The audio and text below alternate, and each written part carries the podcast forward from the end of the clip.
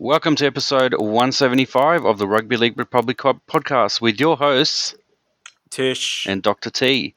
In this episode of the podcast, we discuss the latest NRL coach sacking, the Warriors with sponsorship dramas, Pangai Jr. risks losing it all, and much more.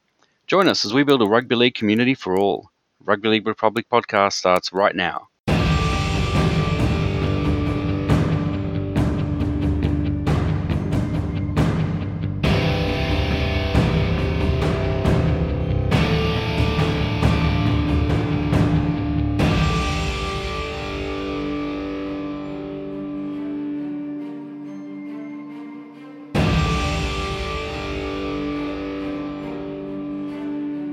Welcome to episode 175 of the Rugby League Republic podcast, where we aim to bring you the everyday fan's perspective on the greatest game of all, rugby league.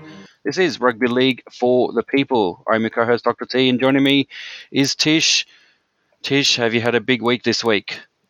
Oh, look, uh, any victory from the Tigers uh, is cause for celebration, uh, particularly when they beat uh, a team that's only won two games. Oh, it's uh, epic, point. epic performance there. yeah, that's right. yeah, that's right. Yeah, that's right. Look, uh, but uh, I've been pretty good, you know. Um, yeah, as uh, you know, getting back into uh, going to work and you know, risking uh, risking my life catching the train, and you know, trying to negotiate wearing a mask. You know, I've already gone through ten of them because I forget to to take it off to drink a coffee. You know, it's it's just one of the the the many problems of 2020. But uh, You should try those yeah. new masks that have a hole for the mouth. I think I think they're pretty. I've saw them on the internet. I think they're pretty good. You should definitely purchase one. yeah, well, the, you know, well, I believe they were made in Queensland. Sorry. Anyway, let's just. ScoMo has said nothing about uh, wearing a funnel. Uh, you know, so um, I believe they're perfectly safe. You know, there's uh, And I believe we they're called done- they they they're called uh, how bloody good are these masks? Isn't that what he calls them? Yeah, that's right. That's right. Even though no politician seems to actually wear one while they're actually um, while they're actually presenting or, or saying something, nor does any news reporter uh, actually wear a mask while they're reporting live from you know COVID ground zero. It's a Oh, bit of a concern, isn't it? it, it, it definitely is. It definitely is, and uh, maybe like, the NRL should. Uh, you know, I know with uh, the NRL is uh, holding itself to a higher standard. Uh, perhaps we could have uh, COVID mask round uh, fifteen this round, and uh, all players mandatory to wear a mask. Maybe that might be a a good sort of thing. Well, I mean, you know, Kevin Proctor, um, who was alleged to have bitten the forearm of uh, uh, um, Shaun Johnson Yeah, uh, in uh, you know in, in their match. So look, I don't know. Uh, yeah, maybe. maybe he needs a mask. But uh, look, look, your your week was epic with uh, that one point win against the um, cellar dwellers Bulldogs. It can't have been much better than the uh, the Eels Oh. losing to a coachless St George Illawarra Dragons. you know, Wow. I guess it was uh, the loss that we had to have. Uh, You know, Mm. is maybe the quote for the season because. Uh, yeah, look, they've been struggling lately. You know, this is from the highs of being on top of the table, and, and the minute they relinquish that top spot, they've just been on a downward slide. The Eels, so the slippery Eels slipping slipping down in their standards, unfortunately. But um, yeah, look, a lot to get to. But let's just launch right into the tackles because there's so much to get to. So here we go. Here we go with the six tackles. And tackle number one, the round 14 wrap.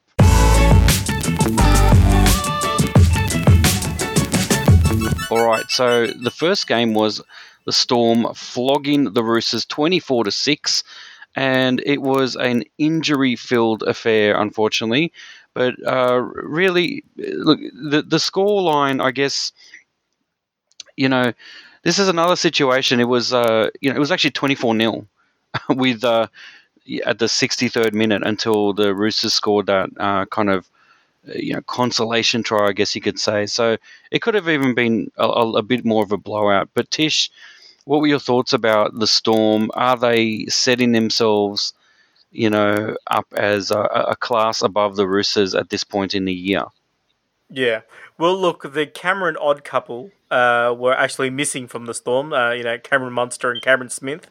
Uh, and I think a lot of people predicted that the Roosters will just be too classy for the Storm. And, you know, it's interesting, you know, like you do talk about the injuries. There were some players out from the Roosters, but I think on the whole, uh, looking at the actual team list that took the field, um, you know, they had Keary back, they had Tedesco back, they had uh, Taukei'aho, uh, Jake Friend. They, they pretty much had their full strength team. The only major force that was probably absent was uh, was was uh, uh, you know their their enforcer forward uh, Waerea Hargreaves, right? So.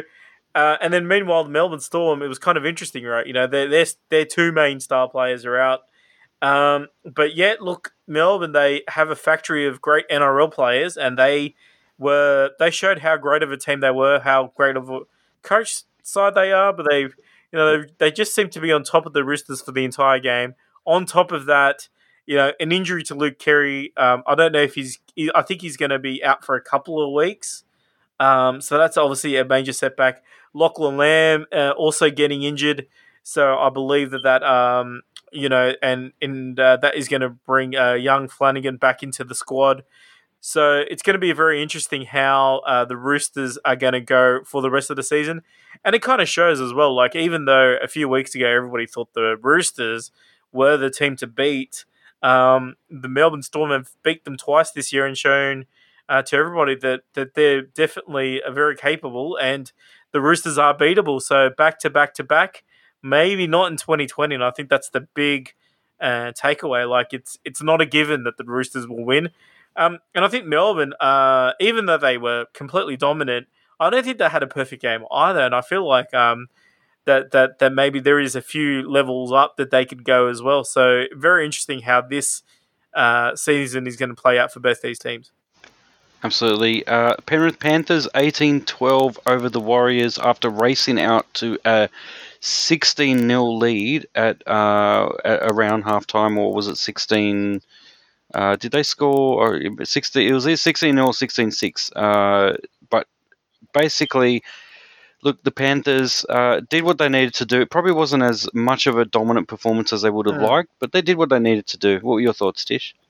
Yeah, look, same here. Look, I think the uh, you know very uh, echoing your thoughts there. I think very uh, a bit of a shock scoreline. Uh, I think a lot of people felt that the uh, Panthers would be um, you know uh, you know flying high against the Warriors. We got to remember the Warriors. This if they would have won this game, it would have been three in a row. So coming off two wins and sort of building momentum. so you know, so a, a tough game for the Panthers, and I think Panthers just did enough did what they needed to do to keep winning. And um, you know, I think that's the most important thing for them at the moment is to just keep winning because um, unlike some other teams who started to lose a couple of games, once you lose one, uh, you know, you start to get on a, a downward spiral a little bit. Speaking of downward spirals, the Eels losing 14 12 to the Dragons, as I mentioned earlier. Uh, oh, yes. Two tries apiece. Actually, you know, two goals, two conversions versus one, but where they lost out was two penalty goals uh, to the Dragons, uh, you know, with about 20 or so minutes to go within a very short space of time. So they, you know, they were ahead 12 10 at one point and lost it through ill discipline. Mm. And that's not surprising that, uh, you know, it's unfortunate that this has happened. But look, I'm starting to think that since Mitchell Moses returned, they, they've actually kind of you know, they haven't actually improved. They've kind of lost the plot a little bit. Yeah, I think so too. I think what I can say about uh, the Eels, they're a great team. Um, they're a very top quality side, but I think what they lack is a bit of patience. As in, I feel like they at times you could see them sort of getting frustrated, uh, starting to rush things, not trying to sort of build tries, and uh, maybe you know maybe a couple of soft, you know, some of the you know, if you give them a couple of soft tries to begin with, sort of thing, they might get just a little complacent. And I think that's probably, you know, they're a very young team as well. So I think that that's the kind of, you know, I, the issue isn't the talent. I think the issue is more around maybe attitude sometimes, mm. um, how they position themselves.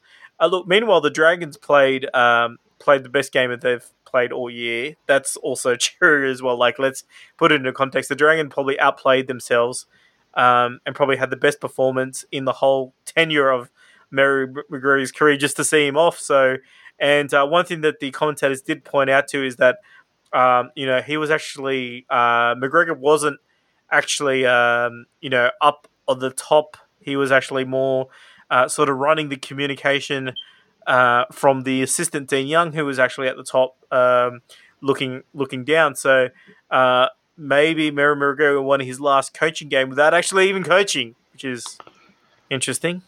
Wow, there you go. Um, and look, the next game was the Sharks, uh, 30-18 over the Titans. And as I said, a bit of controversy there with an alleged biting incident. But look, again, the Sharks are kind of, you know, plodding along. Mm. Uh, they're just doing what they need to do. And they've, uh, you know, they're well entrenched in the top eight. Look, at this point, the, the eight has, there's a bit of a gap between eighth and ninth. Uh, and so um, you know, the Sharks are kind of, you know, had they not won this game, they would have been, uh, you know, in danger of uh, of being, you know, in striking distance of, uh, or at least the Tigers and the, the Sea Eagles being within striking distance. But they did what they needed to do. Not surprising. The Titans haven't set the world on fire this year, so. Um, but they are the best performed Queensland side thus far. So, you know, that being said, uh, yeah, look, uh, a good good all round performance from the Sharks. Nothing really to write home about, I think. What are your thoughts, Tish? Well, uh, yeah, I think that uh, yeah, the the Sharks they are definitely building. They're getting their wins uh, that they need to do, um, and unlike teams that are outside the top eight, they're actually beating teams that are lower ranked than them. They are beating a couple of top eight sides. So um, yeah, as you said, there is a bit of a gap that's now um, you know, between the eighth and the ninth place teams. So that does show that um, I think the top eight is pretty much settled. Uh, I don't see any of the other teams being able to to, to close the gap. Um, so I think the Sharks, uh, yeah, but they're one team firming. And one thing about the Sharks roster, there is uh, a lot of youth and inexperience in their team, but there is also lots of experience as well. So they've got a very mixed team. Um, you know, they probably don't have too many players in the middle of their career, or, or sort of, you know, they've got got guys that have sort of played Origin and you know had experience, and then they've got guys that have you know yet to sort of taste any of that success. So maybe that blend uh, might be uh, what's needed to sort of navigate their way through the uh, through the waters of the finals. Absolutely. All right, the Rabbitohs, uh, 31 to 30 in the first of two games decided by field goals in the last few minutes. Uh, this one, of the field goal by Adam Reynolds in the last minute of the game. Wow, which uh, was unbelievable and uh, and a good one too. Um, nice and clear, and uh, you know he's a clutch player, Adam Reynolds. Uh, I believe there was some. Mm article in the you know in the news about um, uh, on on the internet about uh, Adam Reynolds taking cues from uh, LeBron James as a clutch, uh, what it takes to be a clutch player. Um, you know, look, maybe maybe we should look closer to home. We have we have like precedent here of someone like Cooper Cronk who was able to be a clutch player in similar circumstances and I don't think yeah. we need to look to the NBA to find what it takes mm. to be a clutch player. You've got plenty of players around you who are who have been there and done it before. But Adam Reynolds definitely stepping up when required. Not a not a hugely impressive performance by the Rabbitohs, but um, again they did what they needed to do, and that's the main thing. They won the game. So Tish, what are your thoughts on this one? Yeah, look, absolutely. Look, you got to remember, um, playing in North Queensland is actually very difficult for teams to do because it is a it is a round trip um, that takes one day. So you're spending majority of the day just traveling to because uh, it's fly in fly out, right? And uh, you know to uh, observe the protocols and so forth. And I think this game was on at about five thirty in the afternoon. So um, you know what time do the Rabbitohs actually have to get up to get onto the plane to fly out? Uh, then get ready for the game that is at 5.30 sort of towards the afternoon and then fly back and be at home by what midnightish. So it is it is quite daunting. Um, I know it's kind of a fact you don't think about. And then and then on top of all of that, you know, obviously the Cowboys they do have some talent in their squad. I think they've been. I think it's safe to say part of the reason why they made a uh, coaching change this year is their distinct underperformance. So the Cowboys do have the talent to to put on a good uh, victory, and um, I know the Hammer uh, scored a brilliant try. Uh, you know where you know it was kind of the uh, you know twenty meter uh, you know chip to the winger, and he was there, and you know scored an unbelievable try. But I, I think the the Rabbitohs doing enough, and you're right, Adam Reynolds. You know if you're talking about catch players, you could say a la Jonathan Thurston. Uh, of course, you know, a cowboy. Ironically, he beat them at their own game. Yeah, beat them at their own game. All right, uh, Raiders thirty six to the Broncos eight, and look, there was a time where the Canberra versus Brisbane matchup would have been the matchup made in heaven. Uh, when they were going strong in the 90s, and uh, you know the ups and downs over the years, and now unfortunately the Broncos are at their lowest of lows with uh, with this mm. kind of a performance. Um, you know, just nowhere near the top teams at the moment. Uh, really struggling off the field as well with a lot of controversy. They have not got the head in their game, and uh, you know something needs to be done. But um, look, the Raiders. It was six tries to two, and and you know the score made more flattering by the fact that, that all the tries were converted, whereas none of the Broncos were. So, you know, when you look at it that way, um, you know, it could have been 36 12. Still a huge flogging, though. Uh, yeah. Tish, what were your thoughts? Well, I think the uh, you know the silver lining uh, on the Broncos is that they didn't lose by thirty or more; they lost by twenty eight. Um, okay. That's a hell of a silver lining, yeah. oh yeah, because you know what they've had they've had deficits of uh, fifty or forty, and uh, you know it's been it's been pretty it's pretty awful. So um, look, I think I think uh, you know during this coronavirus, there's been lots of waves of you know shopping. It's been very hard to get certain things. You know, webcams have been difficult, and uh, you know maybe some uh, you know technology has been impo- uh, difficult. I think uh, toilet paper has uh, there's been shortages of, but clearly in Brisbane there is a shortage of tackle bags, um, because uh, the Broncos, if somebody has a tackle bag out there, can maybe we could make uh, DIY videos of how to turn a you know an old uh, an old uh, you know uh, you know recliner into a tackle bag or something like that. I think the Broncos desperately need some because again, it just comes down to defense. And look, um, uh, the the Raiders they were probably disappointed they didn't uh, beat them by even more.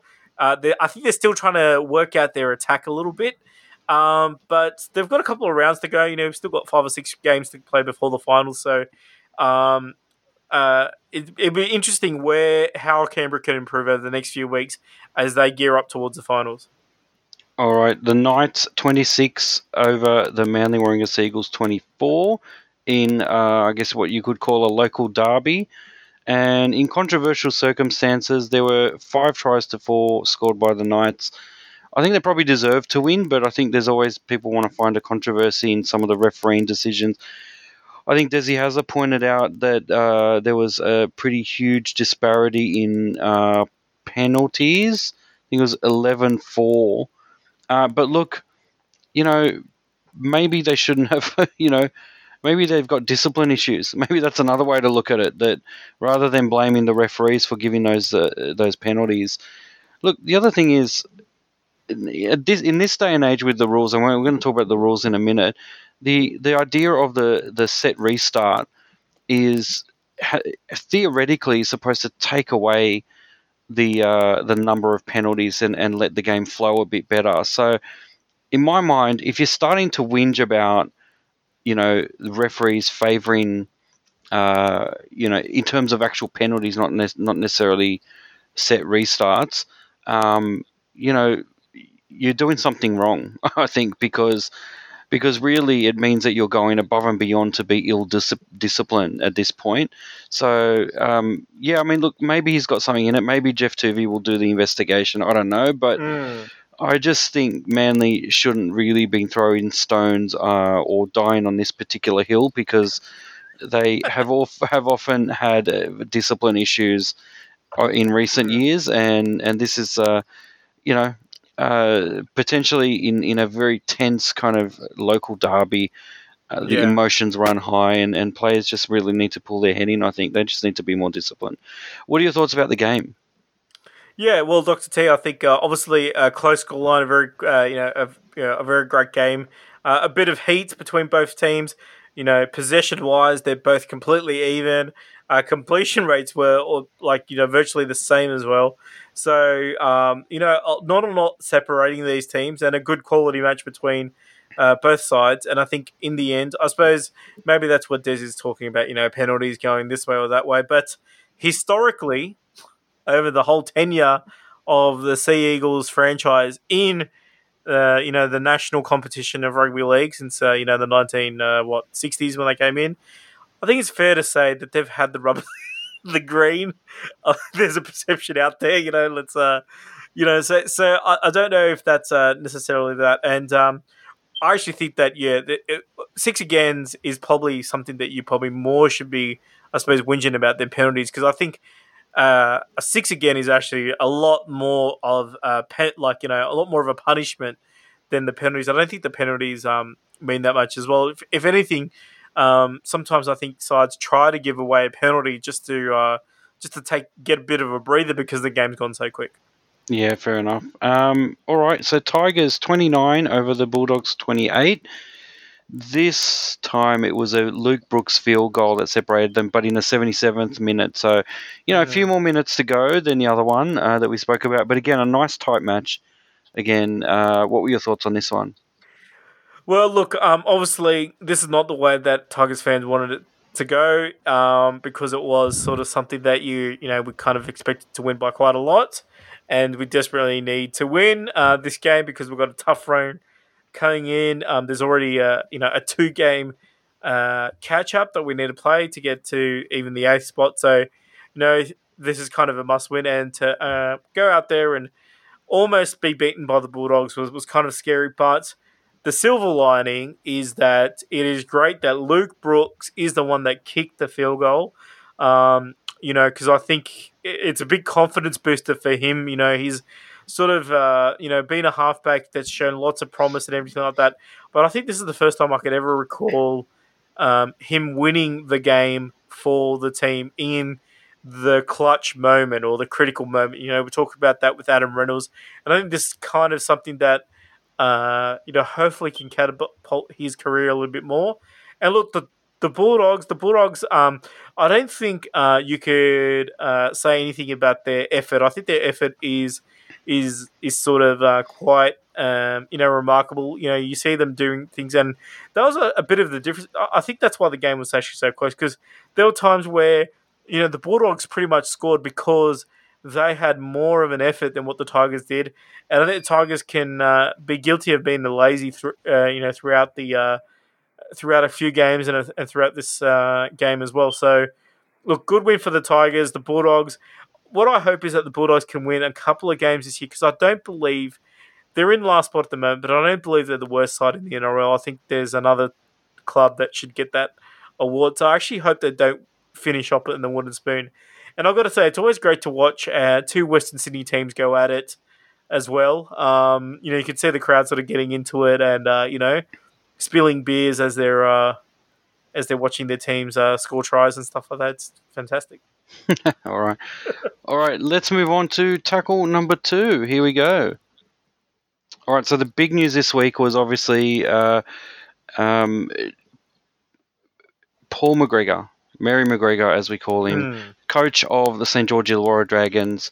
Um, you know, also known as uh, you know the Stephen Bradbury of NRL coaches, managed to somehow avoid elimination, avoid getting sacked for I think three years running. I believe at least Mm. that we have predicted that he would be the first coach sacked, and it hasn't come to pass, and it hasn't come to pass this year. But eventually, time caught up with him, and he has finally been sacked as the the coach of the St George Illawarra Dragons. I think his performances just weren't there, and he's been there way too long. I think it took way too long for the Dragons to um, to do what they needed to do.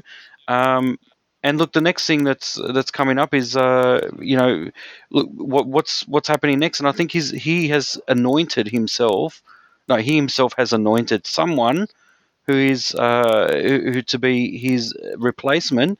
Tish, who has Paul McGregor suggested should be the replacement of, of him? Well, um, you know, if you have a dud coach, uh, you know, and you need to get a new coach, who do you look to? Well, you got to look for the dud's assistant, and uh, that's where Paul McGregor. that makes sense. That checks out. Yep. that checks out. So he's he's picked his assistant coach, Dean Young. Um, uh, and uh, you know Dean Young, he was actually uh, yeah he apparently he was the one uh, sort of running the team in last Friday night's performance. So um, you know kind of uh, even though it doesn't count, you know I suppose he's one one and zero. So look, uh, Paul McGregor, I've got to say Paul McGregor when he was playing, he was one of the best players out you know in the world. I don't know if you ever won gold, but but he's certainly a, a, a really you know dominating center and you know, he's he's known for being a very nice guy uh, in rugby league circles and so forth. And I think he had some moderate success with. Uh, you know, with with the Dragons, you know, I believe his uh, winning percentage is around the forty six percent, um, you know, sort of uh, area.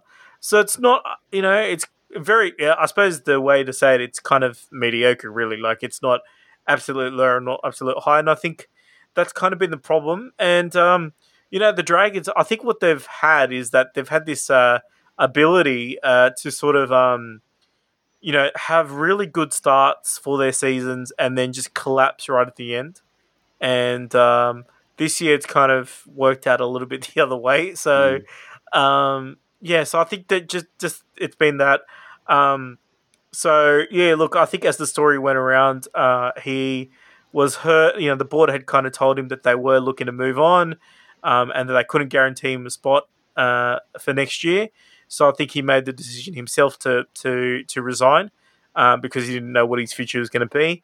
Yeah, there is a, a, a, personal issue I think with Paul as well. I think one of his parents might be um, you know quite ill as well. So I think there is those factors at play as well. So um, yeah, look, so I think it's I think in the end it's probably a good move for actually everybody involved here because I think that the St George Dragons needed to move on a little bit from what they've currently got because what whatever setup, system, recruitment, the whole thing, it's not working for them at the moment.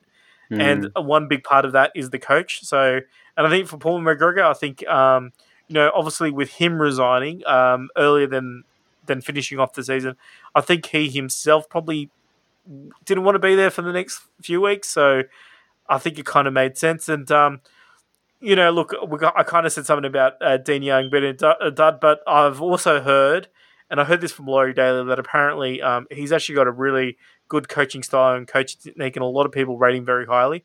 So he's got five weeks to try and prove himself. Uh, other than that, uh, who can the Dragons uh, look for? Um, I don't know. Uh, Dean Pay is looking for a gig. Um, Stephen Kearney is looking for a gig. Paul Green is looking for a gig. Um, and uh, yeah, Todd Payten, of course, uh, looking for a gig. So uh, that's that's all about I can name. I can't really name too many other coaches that are looking for any sort of gig out there. But Tish, um, let me um, ask you. Let me ask you in a different way. Who would you want if you were a Dragons fan? Who would you want them to get as your coach of the available people? Of the available people, well, that's very interesting. Um, out of that bunch, it's uh, it's quite difficult. I think that okay to to be to be totally fair, I think they're to try and move heaven and to try to get Shane Flanagan's license as a coach back, um, because I believe it's uh, he's still got one year to go with his ban as being a head coach, but Flanagan's obviously done it for the Sharks. I don't know if he's necessarily going to go back to the Sharks. So I think the Dragons having him as an assistant is great, but I think he should be the man to eventually run the club.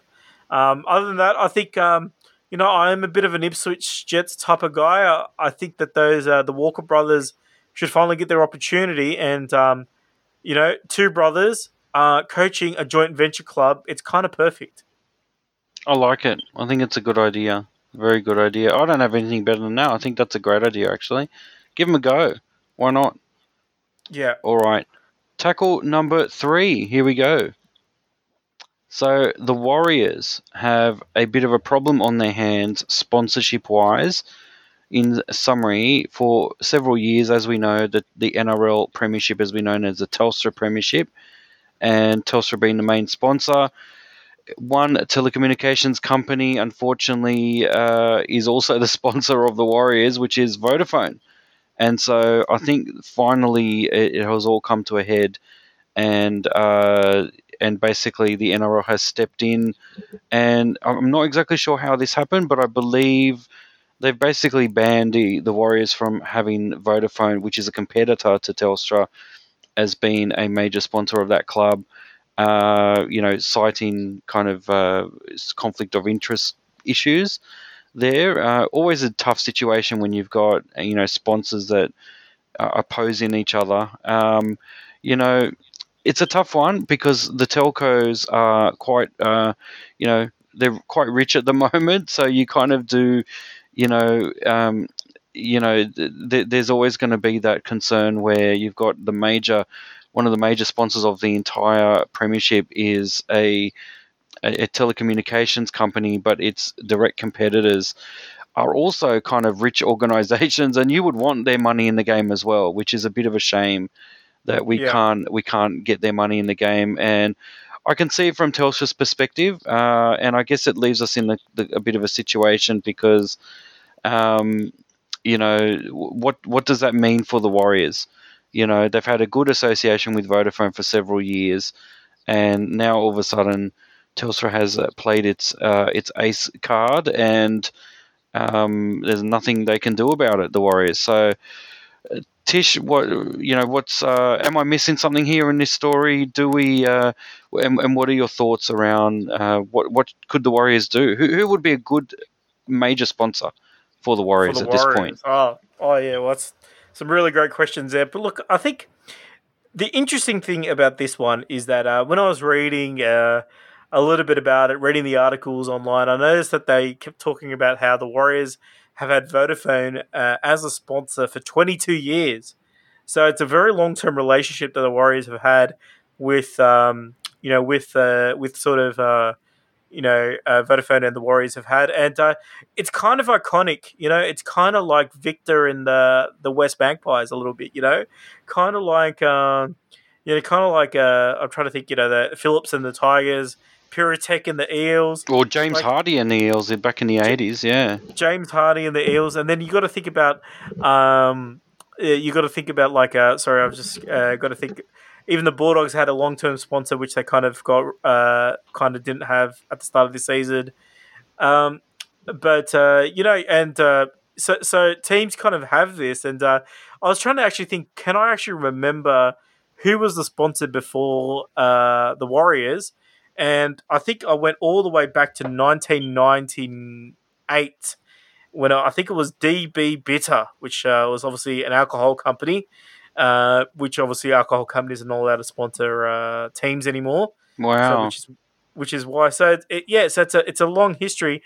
Uh, but the other interesting thing that I looked at is is how long ago did Telstra become the major sponsor, and that is actually 1997, 23 years. So you know, if Telstra were the major sponsor in 1997, and then the Warriors became a Vodafone, you know, Vodafone became the sponsor, major sponsor of the Warriors in 1999. Like, wouldn't this have been an issue back then? Why haven't we waited Mm. 22 years for it to be an issue now? That is what I find really interesting about this uh, story is that uh, it's actually been this way for a long time. And um, Yeah, so why now, was- basically? Why now? why now is kind of the Mm. most interesting thing that I find uh, fascinating about this particular issue. And then on top of all of that, it kind of reminded me of the uh, Coca Cola uh, Rugby League Sevens, um, which was won one year by the Manly Warringah Sea Eagles, sponsored by Pepsi. Um, and there's a bit of controversy about what they were drinking as they were, uh, you know, sort of winning their medal, uh, medal and things like that. So I do see the bit of a conflict, but I just found it so strange that it, that it's taken all this light.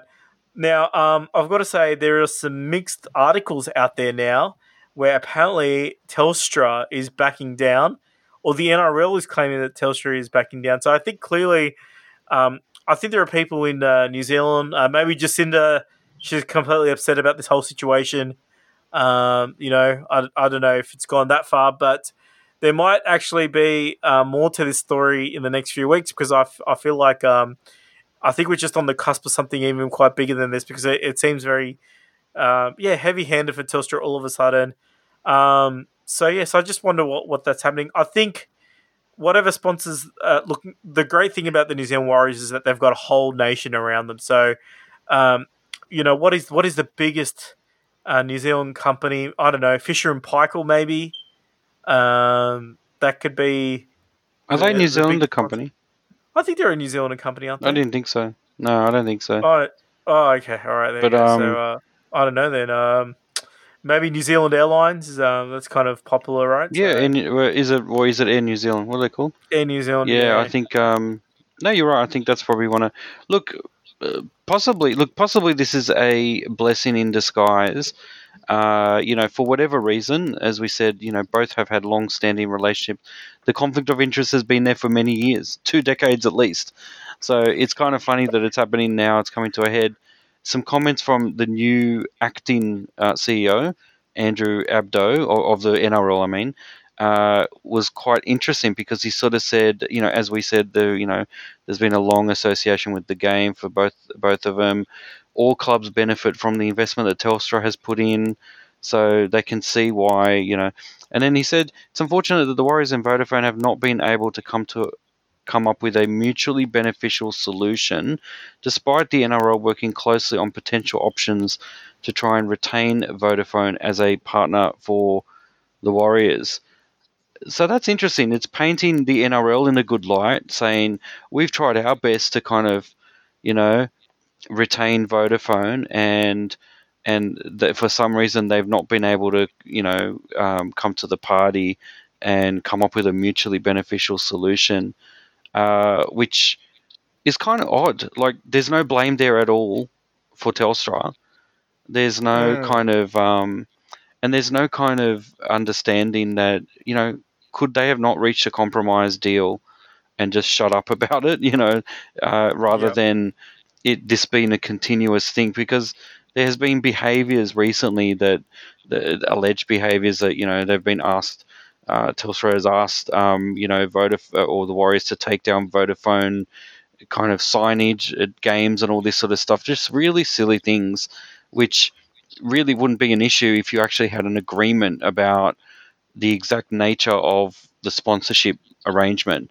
Um, could this be, um, you know, maybe it's a failure by the NRL to not actually um, clarify the terms and conditions of the naming rights holder versus a major sponsor of one of their clubs in a particularly sensitive strategic location as well. Like, we don't want to necessarily put the Warriors and New Zealand Rugby League back, do we? So, yeah. maybe they should do a little bit more than just uh, kind of go, oh, well, our hands are tied. You know, they couldn't come to an agreement. It is what it is.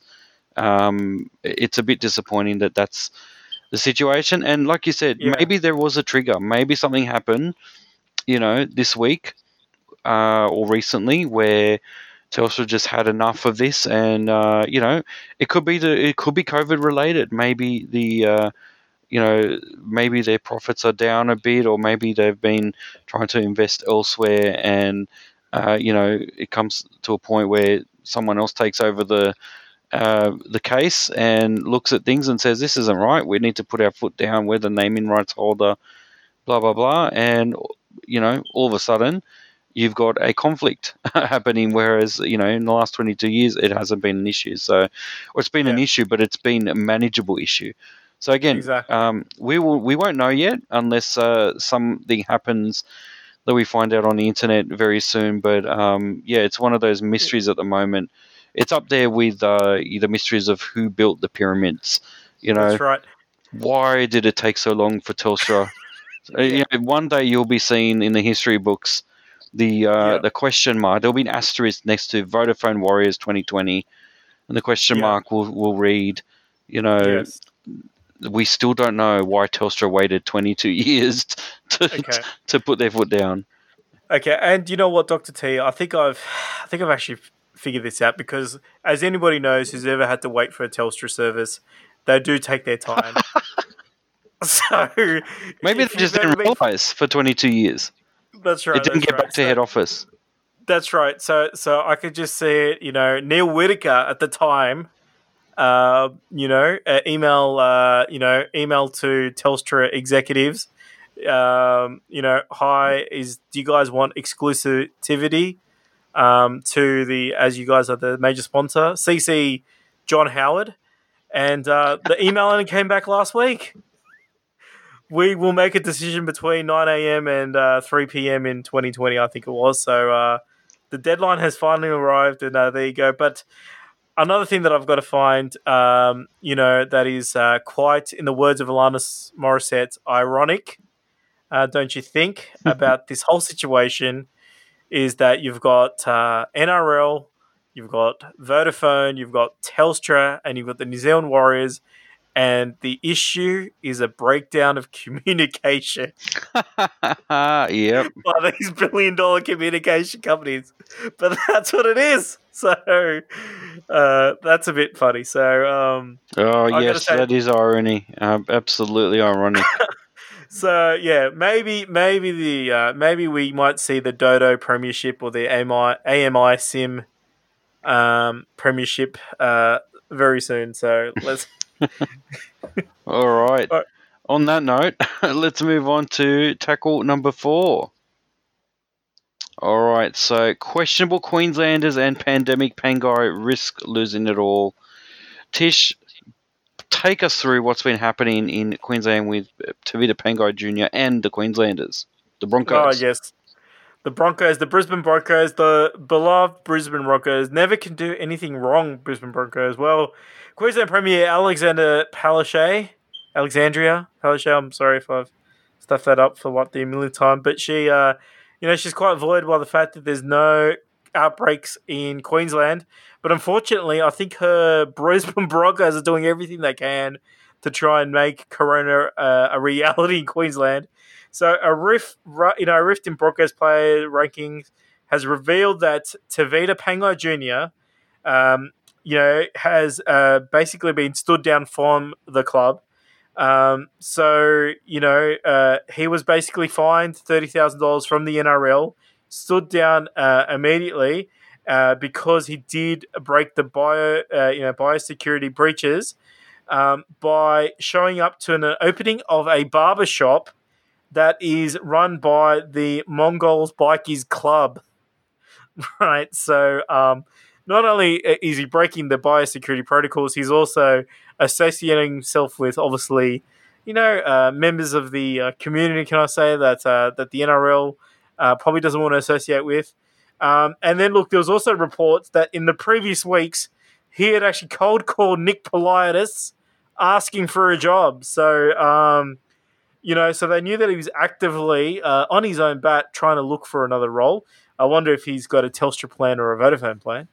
Um, but that's what's been happening. But there's actually, uh, you know, as we sort of record this podcast, there's actually been uh, another revelation that's come out of uh, Queensland, and that is a further 10 Broncos players have been fined a total of $140,000 for um, breaching protocols once again and actually visiting a pub.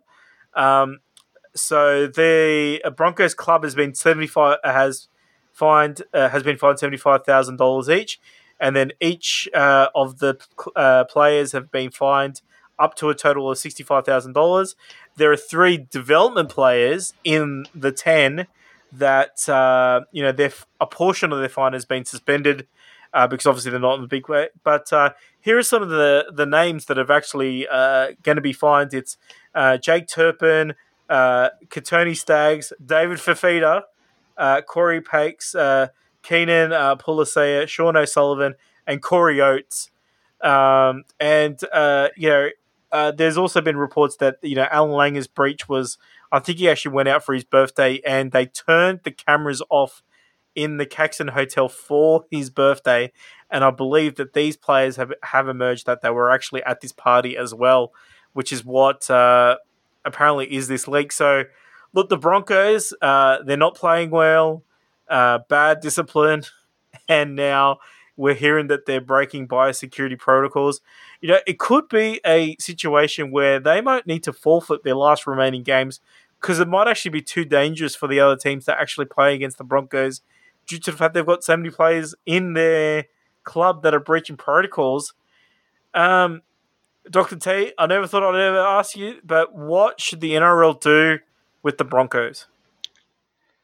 Well, um, look at this point, you know, maybe they just need to, I don't know, stand them all down because it looks like they're they're constantly breaking breaking some pretty serious. I mean, this isn't just you know one-off things, and uh, you know, this is a time when the world is in crisis. Mm. They got together. They agreed they would come back with certain conditions that they would hold themselves to a higher standard, as you said earlier, which is again not something that you would ever expect the NRL to and a word that you would associate with the NRL, like higher standard. Um, Mm. But they did it because they knew that they had to get it right and show that they are holding themselves to a higher degree of accountability than the rest of society so that they could get on with it and do what they need to do so that they can entertain us. You know, that's the whole point. They, you know, that the whole point is they they want to continue.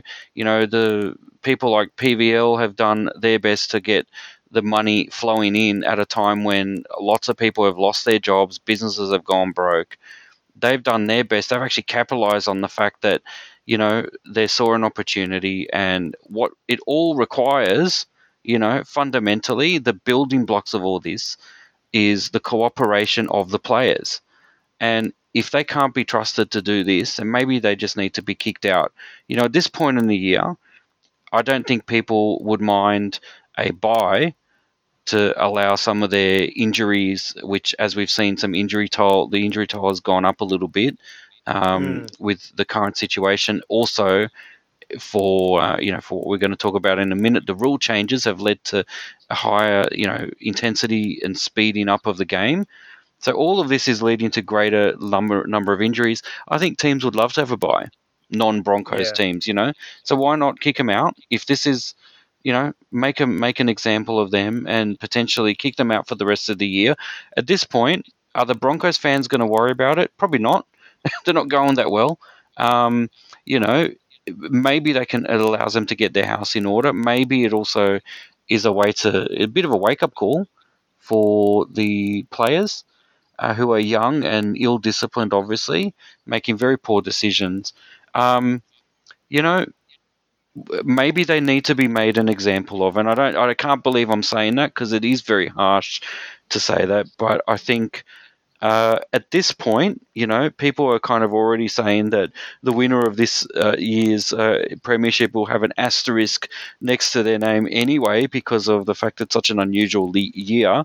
We, given what's happened, it's uh, it's not a you know, it's not a run of the mill standard kind of year. So maybe maybe uh, extraordinary times call for extraordinary decisions and Yeah. and and maybe they need to do it. Like i said i don't think teams would mind having a buy as opposed to playing against the broncos where you potentially could get uh, injured you know or any team for that matter. But you know even if it is a broncos team that is not putting up much of a fight at the moment. So look for many reasons it's uh, the broncos are a bit dead in the water this year. So look, potentially with this, uh, their breaches in, in this case, really, really poor decision making by even some of the senior staff, uh, Yeah. let alone the players. Um, I think as a club, it needs to be punished, and and you know, it's unfortunate. I mean, would I feel the same if it was the Eels? I probably would actually. I probably would be glad that um, that we actually are holding these people to some standards, and this is yeah. this is not Yeah. just a social standard or societal standard. This is a, you know, this is a health crisis we're going through, and they are in the epicenter of the state that is actually, you know, been in the clear for the most part. You know, who is turning away, uh, you know, the, the visitors from Victoria, especially, and New South Wales, has declared the other two states hotspots. and and itself not a hotspot. So, you know, for the Broncos organisation and players to be doing this in Queensland is uh, it, it's taken advantage of the fact that the rest of uh, the the state is is doing well to manage the crisis. So. It is a bit of a shame, but I think yeah, tough decisions. What about you, Tish? Before we move on, what are your Yeah, final I- thoughts on that? Yeah, I've got to say, uh, yeah, I think tough decisions. And to be honest, I think the NRL have shown that they're willing to make the tough decisions this year as well. Um, so I can't see them put it past them if this is gonna gonna have to happen. And look, uh, part of the reason why the NRL may have to do this is just to re, I suppose, reinforce to the government that they're dead serious about um, keeping the game safe and keeping the community safe. Um, you know, from these outbreaks, which is why they're adhering to the pro- protocols.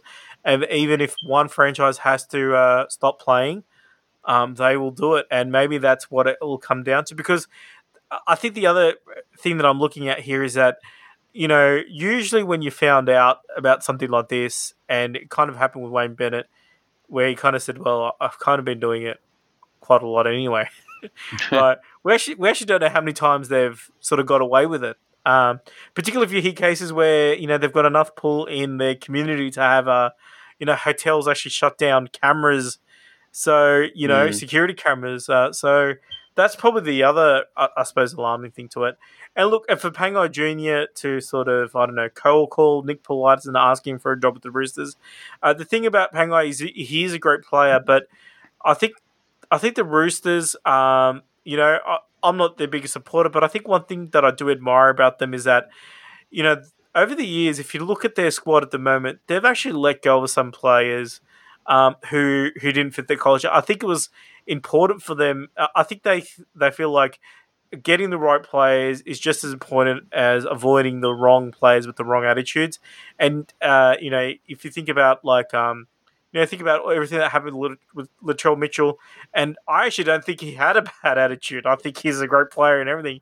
But even um, even just a little bit of not following the Roosters' way, um, it it put the whole club off uh, getting Latrell. And then here you've got a guy who's uh, you know playing for the Broncos, not putting his best foot forward, uh, doing all sorts of stuff, not really having um, consistency in his game. I think he's a long way from like the you know from a team like the Roosters actually considering him. So I think with Pangai Junior, a bit of soul searching.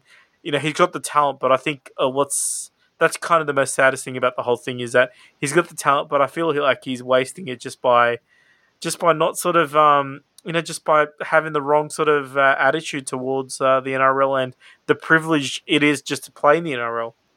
Absolutely. All right, let's move on to tackle number five. Here we go. All right, so we've talked about the new rule changes with the uh, the set restart uh, and what it's done to the game in the NRL, but it looks like it has made a huge impact in uh, over in the UK in the Super League. Uh, so those of you don't know, the set restart is where the referees are able to just start the set count uh, for any penalties that uh, or, or offences that are occurring around the ruck area. Um, you know, rather than blow up a penalty, they're just restarting the set, and they'll they'll tell people. Uh, in fact, what's what's the audible that they? I think it's uh, they just say you know zero tackle or something like that, or whatever it is. Set restart.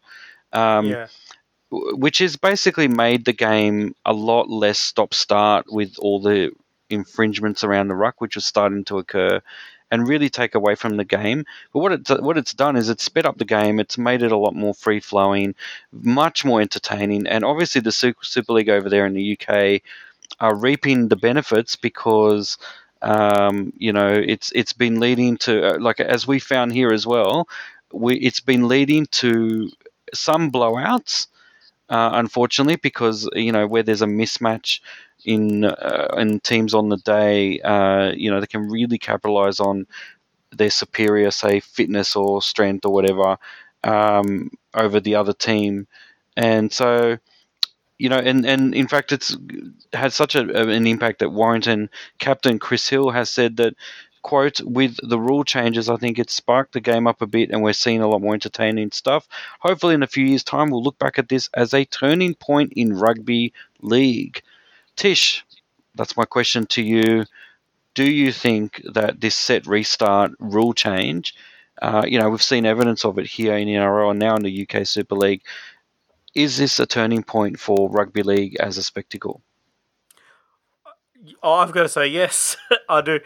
Um, you look, being a diehard rugby league fan, a rusted on rugby league fan, I'm pretty much pretty much watching as many games I could get uh, myself physically, you know, uh, in front of a device to watch watch any game that I can, and um, and like I'm gonna say, in a few other seasons, sometimes when some teams are not playing, um, and you know the game's a bit slow and just the style, you kind of don't want to watch what's going on. But now I've got to say, since it's a, a much more flowing, continuous game, I think it's really done it for the better. I think the game is a lot more exciting. Um, and I think even the close games, you know, before you had close games where the score would be like 11 points to 10 and it'd be a def- defense oriented game.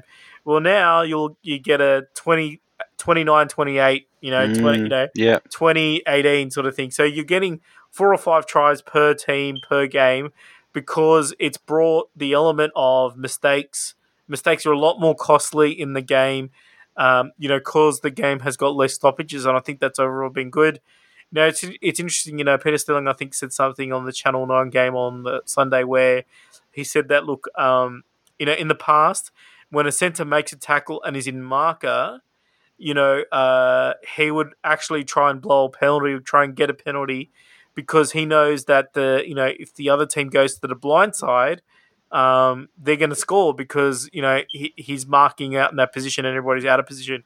But since centers can't do that anymore, you've seen a lot more tries on the blind side or a lot more tries sort of around the corner. And you know you've got these wingers who practice um, scoring amazing tries, and they do it on a regular basis. You know, mm. um, you know, sort of the the fly, the air, legs in the air, feet in the air. You know, everything you know, so everything is sort of out except for your finger that is on the ball scoring the try sort of thing. And, uh, you know, so, and that just makes the game a whole lot more exciting, you know, and I think that's kind of uh, made it, made it so. And, um, you know, the game sort of, a 90 minute game goes for about 90 minutes. It doesn't seem to go, because you know how you used to have these dra- games that you used to just drag on a little bit. You kind of don't see that anymore. So I think, I think the, I think the Super League have done the one thing that the NRL need to do now, which is just just to get rid of the scrum.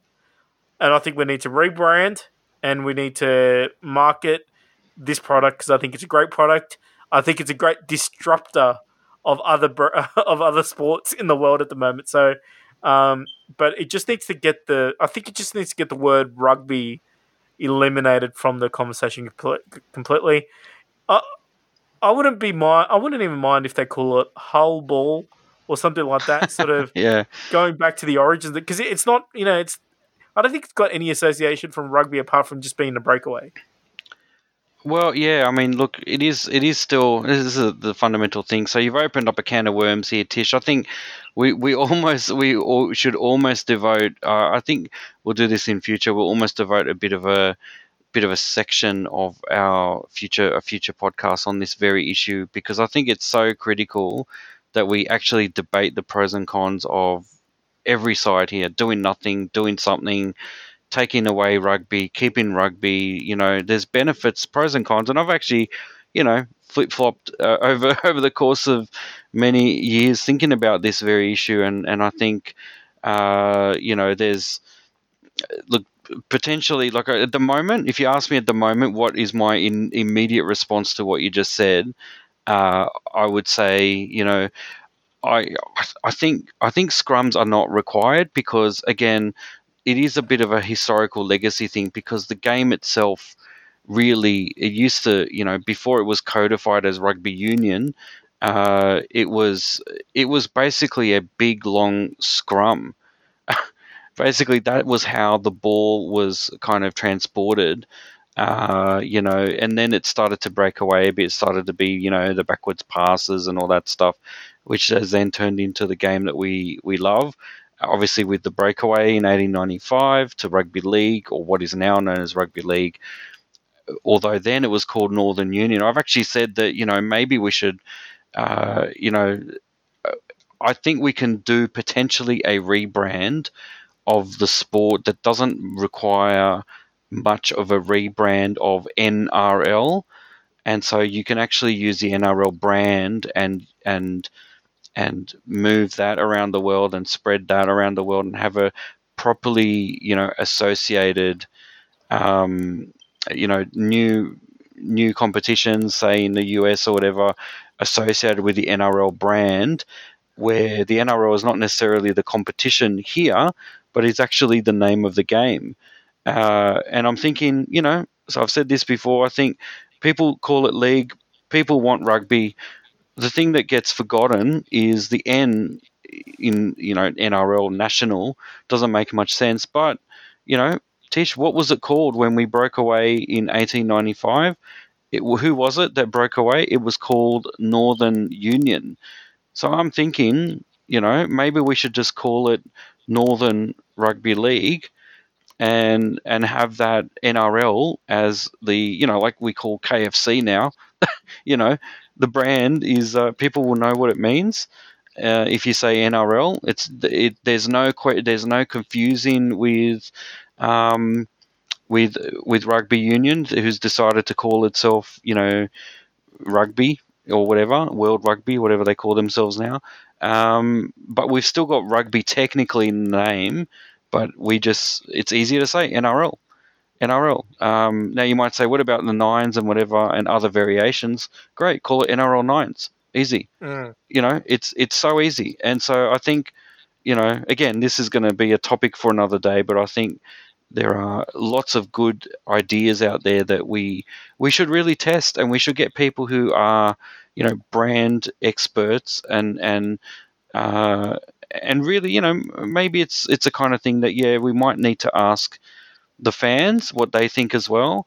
But at the end of the day, you know, we can call it what we like. I mean, this game has gone through a Super League war in Australia. It's come out the other side with a unified competition after it was split. You know, you might say people have left the game in droves, but in but others have come to the game in droves. You know, you've seen South Sydney come back. You know, you've seen all sorts of things happening that show that look people do move on. And again, this is a generational thing as well. Like we need to set this up for the future, so we, you know, we'll never break into say the US market if we can't get uh, ourselves understood as a separate game. You know, like I said, when with with COVID, you know, people were watching uh, the NRL as it came back and were amazed, and the internet was alight with uh, tr- Twitter was trending with NRL, um, and again, we kind of didn't capitalize on it. You know, people just sort of went back, go, oh, that's that's good, that, that's a tough sport, and it's like. You know about this already. You've seen it before. Like, why aren't you doing something about it? Why aren't you, you know, en- engaging with it? So, I think, yeah, rebrand absolutely. Scrums remove maybe, but also questioning the fact that it is a bit of a a nod to the absolute origins of, of this sport as well. So, yeah, good one, Tish. But I think I'm going to draw a line under that because otherwise we could go on forever. Yeah. So let's move I, on. I just got to say that maybe part of coming up with the name is that um, you know, usually when you change some rules, you're changing your code, right? And what happens when you change your code in life? Well, it usually means that you've uh, signed up to a new cult slash religion. So I'm just wondering whether we should have a naming ceremony. right. You know, uh, you know let's get Sadhguru, let's get Deepak Chopra, uh, let's get uh, you know, let's get Kenneth Copeland, uh, let's get all these spiritual advisors together in a in a room. Let's do symposiums. Let's do TED talks. I think I uh, think we need Oprah Winfrey, and I think We need Oprah Winfrey. I think we need a Deepak Chopra and Oprah Winfrey uh, joint kind of spiritual session. Call it the Oprah Chopra, and and let's see if we can come up with a better name. You know, get Gary Gary V. You know, he's all you know people like that who are all into that kind of branding thing, and uh, there's plenty plenty we could do absolutely. And I think, uh, in all seriousness, that it is it's it's a kind of a topic that we keep talking about, and we know people want to talk about. And definitely, I've seen some of these discussions go on for years and years and years on. Uh, on on various internet forums and things like that. Unfortunately, the the ideas that people come up with, most of them are terrible. And so, you know, there's there's actually uh, it's almost like a meme, but there is a thing out there where, uh, you know, uh, people saying we should call it, you know, it's the best game in the world, so let's just call it Top Ball because it's top. It's a top game. Yeah. You know, again, this is it's a meme, but it sort of highlights the fact that we don't have any serious discussion about these things because, you know, who are the voices? Are the voices that, that are being heard people like Phil Gould? You know, some of those the the views of people who actually are close to the influences and the power powers that be don't necessarily, you know, like they're not necessarily renowned for being innovative in their ideas. Like they're not brand experts; they're former players, most of them. What would they know about these things unless they've actually been trained in understanding the pros and cons of doing things in a particular way? So this is something where we really need to have a debate about it and open up and yeah. have everyone voice their opinion, you know, because we might be saying something here and someone out there listening to this might be saying, oh, but that's not going to you know that's just going to drive away the the the hard uh, you know the dyed in the wool fans in Wigan, for instance. You know, maybe, maybe so. So let's have that debate. You know, maybe we don't want that. What do we want to do though? Let's let's have that debate um, and a proper debate. So I think it almost we almost need to have like you know a series of like you said, a TED a TED conference almost, like or or an, uh, you know an actual conference, uh, a summit shall I yes. say, a summit that summit. brings together all the great minds to have a proper discussion about this. Yeah. Um, but yeah, look, we are. I'm also in favor of a summit to have the naming convention of the summit that we will name rugby league. Wow, that well, that is uh, as in the words of Phil Gould. No, no, no, no, no. anyway, okay. all right. all right, moving, moving on. on. So, last tackle, tackle number six. Here we go. All right, the round 15 tips, and uh, after 14 rounds, so I got seven last time, you got six. So I'm now a little bit further ahead, 63.5 versus 57.5 to you. So let's go on and talk about the uh, the games that are coming up in round 15. So Eels versus Storm. Uh, look, I have to go the Eels. I know they're probably not going to win, but I have faith that they will be able to. Something's going to happen, Tish. They're going to realise that they need to step up. I'm guessing you're going the Storm. I'm going the Storm. I'm a big fan of Jahrome Hughes um, and his time travelling ways, so the Storm for mine. All right, Panthers Sharks. Panthers for mine. Uh, yeah, I think the this is going to be a bit of a grudge match. Be a Panthers for mine as well. Uh, Broncos Dragons. This is a difficult one because you know the Dragons have just had their bounce, uh, their post-coach bounce. So, are they going to go back down? Well, no, not as bad as the Broncos. I think the Dragons will win this one. Yeah, I feel like talking about uh, the Broncos and how bad they are is like flogging a dead horse. Uh, wait, uh, but I'm going to tip uh, the Dragons. Titans Raiders. Raiders for mine.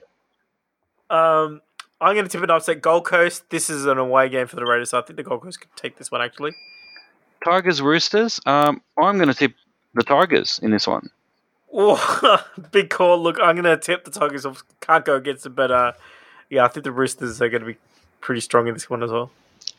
And look, Rabbitohs and Sea Eagles. This is a crucial one. This, I think, is mm. the turning hmm. point because if Manly can win this one, they are within striking distance of the Rabbitohs. If they don't, all of a sudden they they will well there'll still be a four point gap because if the Sharks can't beat the Panthers, then uh, you know there'll still be a four point gap. But I actually think that this game will motivate them enough that they will uh, defeat the Rabbitohs.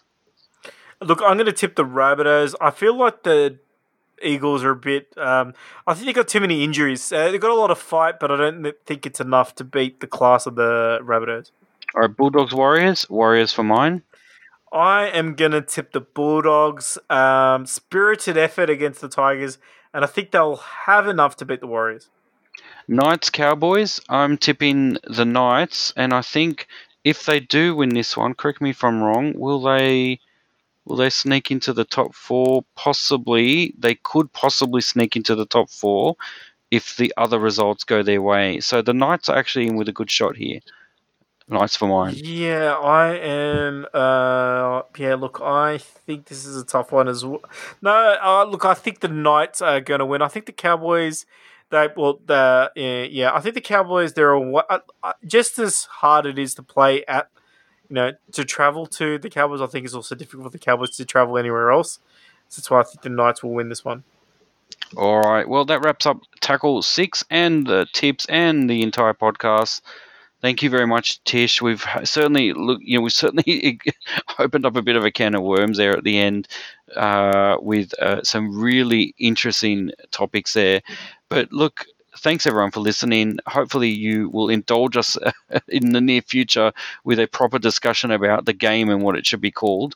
But mm. for now, uh, you know, have a good week, enjoy your footy, and don't forget to check us out on Facebook, Twitter, on our website, and on iTunes as well, as per normal. Uh, thanks a lot, and over to you, Tish, to wrap this one up. Well, thank you, Dr. Tan. I'd like to thank everyone out there for listening to this show. But look, that's all that we have for this edition of the Rugby League Republic. We're your hosts, Tish and Dr. T. Join us next time on the Rugby League Republic. Bye for now.